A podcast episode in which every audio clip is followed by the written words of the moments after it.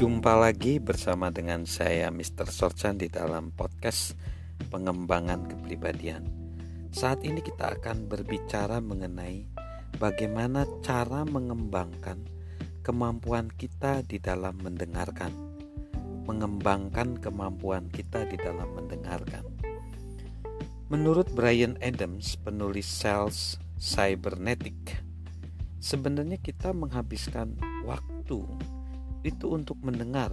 Ia memberi statistik gini, 9% dari sehari dihabiskan untuk menulis, 16% dari sehari dihabiskan untuk membaca, 30% dari sehari dihabiskan untuk berbicara, dan 45% dari sehari dihabiskan untuk mendengar. Jika memang kita menghabiskan diri untuk mendengar, kenapa mendengarkan itu sulit? Ada seorang guru bertanya di kelasnya, apa sih bedanya mendengarkan dengan mendengar?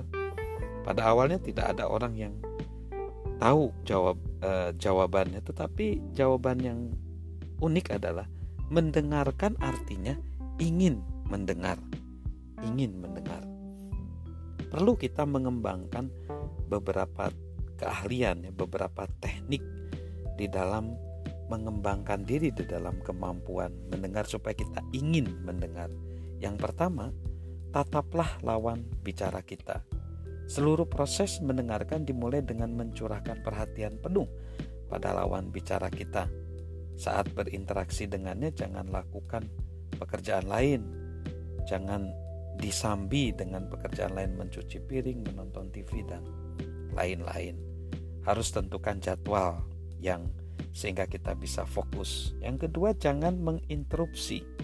Kebanyakan orang bereaksi buruk ketika diinterupsi. Itu membuat mereka merasa tidak dihormati. Menurut menurut Robert L. Montgomery, penulis Listening Made Easy, menyela ide orang lain sama kasarnya dengan menginjak jari kaki mereka. Orang yang cenderung menyela perkataan orang lain biasanya melakukan itu karena satu alasan. Ini, mereka tidak terlalu menghargai perkataan lawan bicara mereka. Mereka ingin membuat orang lain terkesan dengan menunjukkan betapa pintar atau intuitifnya mereka. Mereka terlalu bersemangat dengan perbincangan itu sehingga tidak membiarkan orang lain selesai bicara.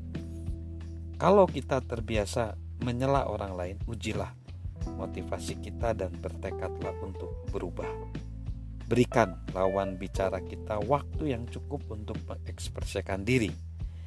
Jangan merasa bahwa salah satu dari kita harus terus-menerus berbicara sepanjang waktu. Periode hening memberi kita kesempatan untuk merenungkan apa yang telah dikatakan sehingga kita dapat merespon dengan tepat. Yang ketiga, berfokuslah untuk memahami. Pernahkah kita mengamati betapa cepatnya kita merupakan apa yang kita dengar? Studi diadakan oleh lembaga seperti Michigan State di Ohio State, Florida State, dan University of Minnesota menyatakan bahwa kebanyakan orang hanya dapat mengingat 50% dari apa yang mereka dengar segera sesudah mendengarnya. Seiring berjalannya waktu, daya ingat mereka terus menurun. Pada hari berikutnya, ingatan mereka biasanya berkurang menjadi 25%. Salah satu cara memerangi kebiasaan ini adalah menetapkan tujuan untuk memahami perkataan orang lain, tidak hanya mengingat fakta. Pengacara, dosen, dan penulis Help Cohen menegaskan, mendengarkan dengan efektif butuh lebih dari sekedar mendengarkan kata-kata. Mendengarkan dengan efektif menuntut kita menemukan makna dan pemahaman dalam apa yang terkatakan. Lagi pula, yang penting bukanlah kata-kata, melainkan orangnya. Untuk meningkatkan pemahaman kita saat mendengarkan orang lain, ikutilah pedoman yang diajarkan oleh Eric Allen Bach. 1. Dengarkan dengan pikiran dan hati yang menyatu. 2. Dengarkan dengan niat untuk memahami. 3. Dengarkan pesan dan pesan di balik pesan. 4. Dengarkan baik isi maupun perasaan yang terkandung di dalamnya. 5. Dengarkan dengan mata. Pendengaran Anda akan meningkat. 6. Dengarkan apa yang penting bagi orang lain, bukan hanya apa posisi mereka.